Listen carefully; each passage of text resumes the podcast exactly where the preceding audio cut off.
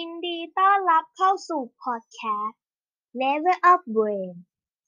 นานาสาระอัพเลเวลสมอง พอดแคสต์โดย นางสาวสวรักบัวคำ สวัสดีค่ะ วันนี้นะคะก็เป็น EP ที่ 5 แล้วนะคะ EP 5 นี้นะคะก็จะเป็นการพูดถึงเทคนิคพัฒนาการอ่านค่ะ เทคนิคพัฒนาการอ่านนะคะ มันจะช่วยแนะนำให้คุณเนี่ยสามารถอ่านหนังสือได้อย่างถูกวิธี ซึ่งหลายคนเนี่ยอาจจะประสบกับปัญหาอ่านไม่รู้เรื่อง อ่านแล้วไม่เข้าใจ ยิ่งอ่านยิ่งปวดหัว ซึ่งเทคนิคที่เราจะนำมาเสนอเนี่ยในวันนี้นะคะ เทคนิค พัฒนาการอ่านเนี่ยจะถือว่าเป็นตัวช่วยที่ทำให้คุณสามารถอ่านหนังสือได้เข้าใจมากยิ่งขึ้น และหากคุณมีความตั้งใจ จริงที่จะอยากจะพัฒนา IQ และเรียนหนังสือให้เก่ง ข้อปฏิบัติเหล่านี้นะคะ ก็ไม่ใช่เรื่องยากเลยค่ะ ซึ่งเทคนิคพัฒนาการอ่านนะคะสามารถทำง่ายๆได้ดังนี้นะคะ ก็จะมีอยู่ทั้งหมด 10 หัวข้อหรือ 10 ประเด็นด้วยกันค่ะ มาเริ่มที่ประเด็นแรกกันเลยค่ะ 1. ค่ะ เลือกหนังสือที่อยากจะอ่าน ก็ให้คุณเลือกหนังสือค่ะ วิชาที่ชอบที่สุดมาอ่านก่อน จากนั้นค่อยๆอ่านหนังสือที่ชอบรองลงมา การอ่านด้วยวิธีนี้นะคะ ก็จะช่วยสร้างแรงจูงใจให้คุณอยากอ่านหนังสือมากยิ่งขึ้น แต่อย่างไรก็ตามนะคะ ในส่วนของวิชาที่คุณชอบน้อยที่สุดเนี่ยจะให้คุณเก็บไปอ่านวิชาเกือบสุดท้าย พร้อมๆกับให้คิดว่า ถ้าอ่านวิชานี้เสร็จ จะได้หยุดอ่านแล้วไปทำอย่างอื่น ซึ่งการที่คิดอย่างนี้นะคะ ก็จะเป็นการกระตุ้นให้คุณเนี่ยหยิบหนังสือที่ไม่ค่อยชอบมาอ่านให้ผ่านตาค่ะ 2. กำหนดช่วงเวลาในการอ่านหนังสือทุกวัน ช่วงเวลาในการอ่านหนังสือนะคะ ควรอยู่ในช่วงที่คุณเคลียร์งานที่จะต้องส่งอาจารย์ให้เสร็จเรียบร้อยแล้ว เพราะหลังจาก การเคลียร์งานเสร็จเนี่ยคุณจะรู้สึกผ่อนคลายและไม่รู้สึกกังวล เนื่องจากมีงานที่พร้อมส่งแล้ว ทั้งนี้สำหรับคนที่เพิ่งเริ่มฝึกการอ่านหนังสือนะคะ คุณควรจะกำหนดระยะเวลาอ่านหนังสือสั้นๆก่อน จากนั้นค่อยๆขยายเวลาในการอ่านเพิ่มขึ้น เพราะวิธีนี้นะคะจะทำให้คุณเนี่ยไม่รู้สึกกดดันในการอ่านหนังสือมากเกินไป 3. ค่ะ ตั้งสติ การอ่านที่ดีค่ะ ต้องมีสติ มีสตินะคะ มีสมาธิ อ่า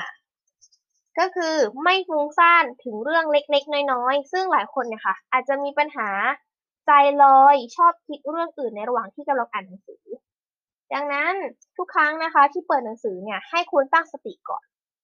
ทุ่มเทความตั้งใจและมุ่งมั่นในการอ่านหนังสือ เพื่อให้เกิดประโยชน์มากที่สุด และหากสมองเนี่ยเผลอไปคิดเรื่องอื่นเข้านะคะ ก็ขอแนะนำให้คุณรีบตั้งสติ แล้วให้ตามองไปที่ตัวหนังสือ ทั้งนี้นะคะ การมีสติรู้ตัวว่ากำลังทำอะไรอยู่เนี่ยจะทำให้คุณเนี่ยได้เข้าใจมากยิ่งขึ้นค่ะ เข้าใจในเนื้อหาที่อ่านมากยิ่งขึ้นนั่นเอง 4. ค่ะ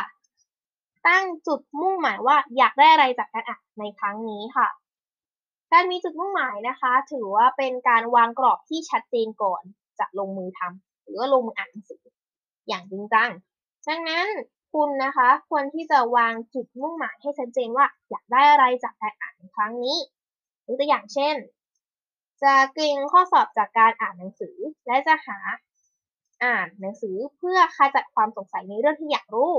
ซึ่งวิธีนี้นะคะ ก็จะช่วยให้คุณเนี่ยสามารถอ่านหนังสือได้แต่ต้นจนจบเล่มโดยไม่มีอาการเหนื่อยและท้อเพราะว่าการอ่านมีจุดมุ่งหมายที่ชัดเจนเนี่ยจะทำให้คุณก้าวข้ามอุปสรรค ที่เกิดระหว่างอ่านไปได้ค่ะ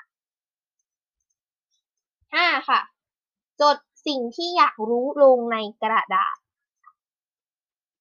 เมื่อตั้งจุดมุ่งหมายในการอ่านเรียบร้อยแล้วนะคะ ก็ให้คุณเนี่ยจดสิ่งที่อยากรู้ลงในกระดาษ เพื่อที่ในระหว่างอ่านหนังสือเนี่ยคุณจะได้รู้สึกว่ากำลังค้นหาคำตอบจากการอ่านหนังสือ ซึ่งวิธีนี้นะคะจะช่วยให้เนี่ย การอ่านหนังสือเป็นไปอย่างสนุกสนาน และไม่รู้สึกเบื่อในระหว่างที่อ่านหนังสือสามซึ่งวิธีนี้นะคะ เป็นเป็นเทคนิคที่สามารถนำมาใช้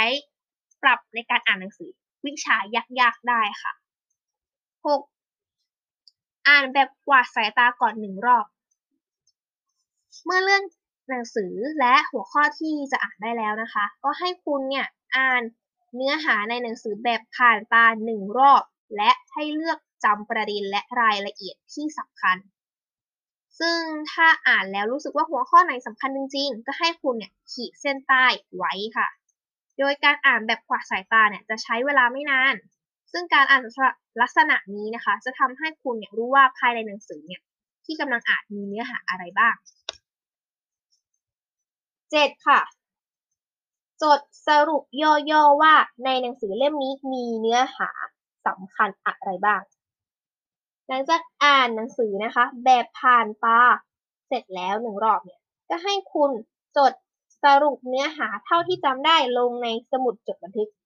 ซึ่งวิธีนี้นะคะจะช่วยเป็นการทบทวนความเข้าใจของคุณ ว่าหากใช้เวลาสั้นๆ ในการอ่านหนังสือเนี่ยคุณจะสามารถเข้าใจเนื้อหาได้มากน้อยเพียงใด โดยการจดสรุปเนื้อหา ควรจดประเด็นหลักประเด็นรองเท่านั้นค่ะ ทั้งนี้นะคะ คุณไม่ต้องกังวลว่าเนี่ยจะจำสิ่งที่อ่านได้หรือไม่ เนื่องจากขั้นตอนนี้จะไม่เน้นให้จดรายละเอียดของเนื้อหาภายในหนังสือทั้งหมดค่ะ 8. กลับมาอ่านในหัวข้อที่สำคัญ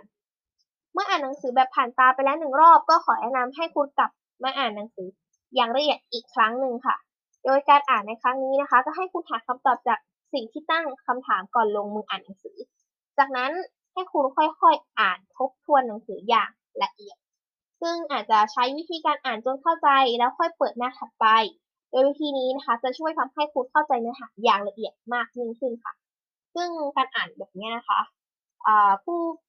คือพอดแคสต์ตัวพอดแคสต์เองเนี่ยก็ใช้วิธีนี้ในการอ่านทำข้อสอบเช่นกัน ซึ่งทีเนี้ยใช้ได้ดีมากๆเลยค่ะ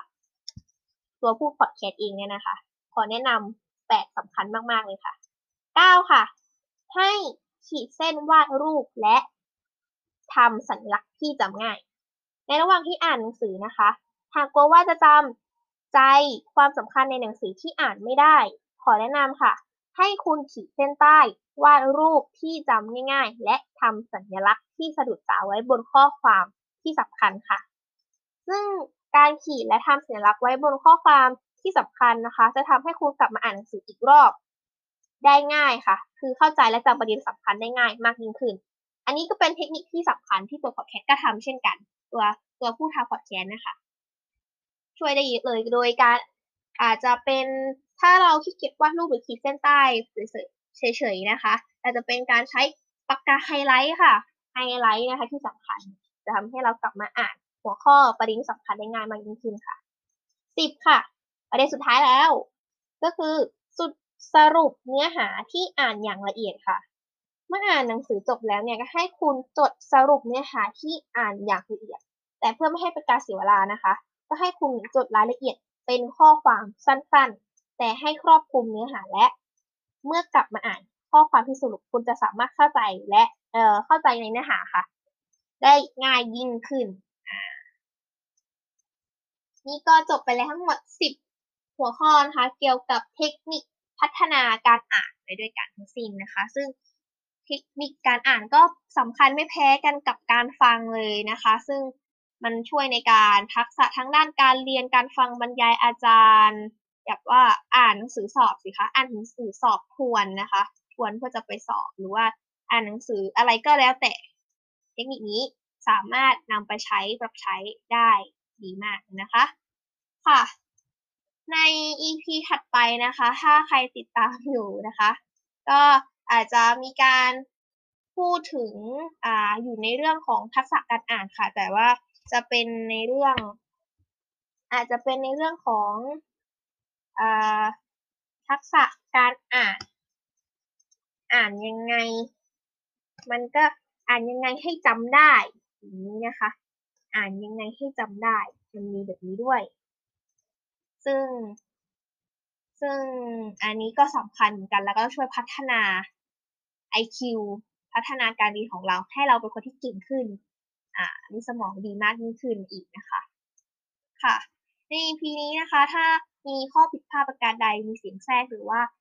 ผิดพลาดตรงไหนก็ต้องขออภัยด้วยนะคะสำหรับ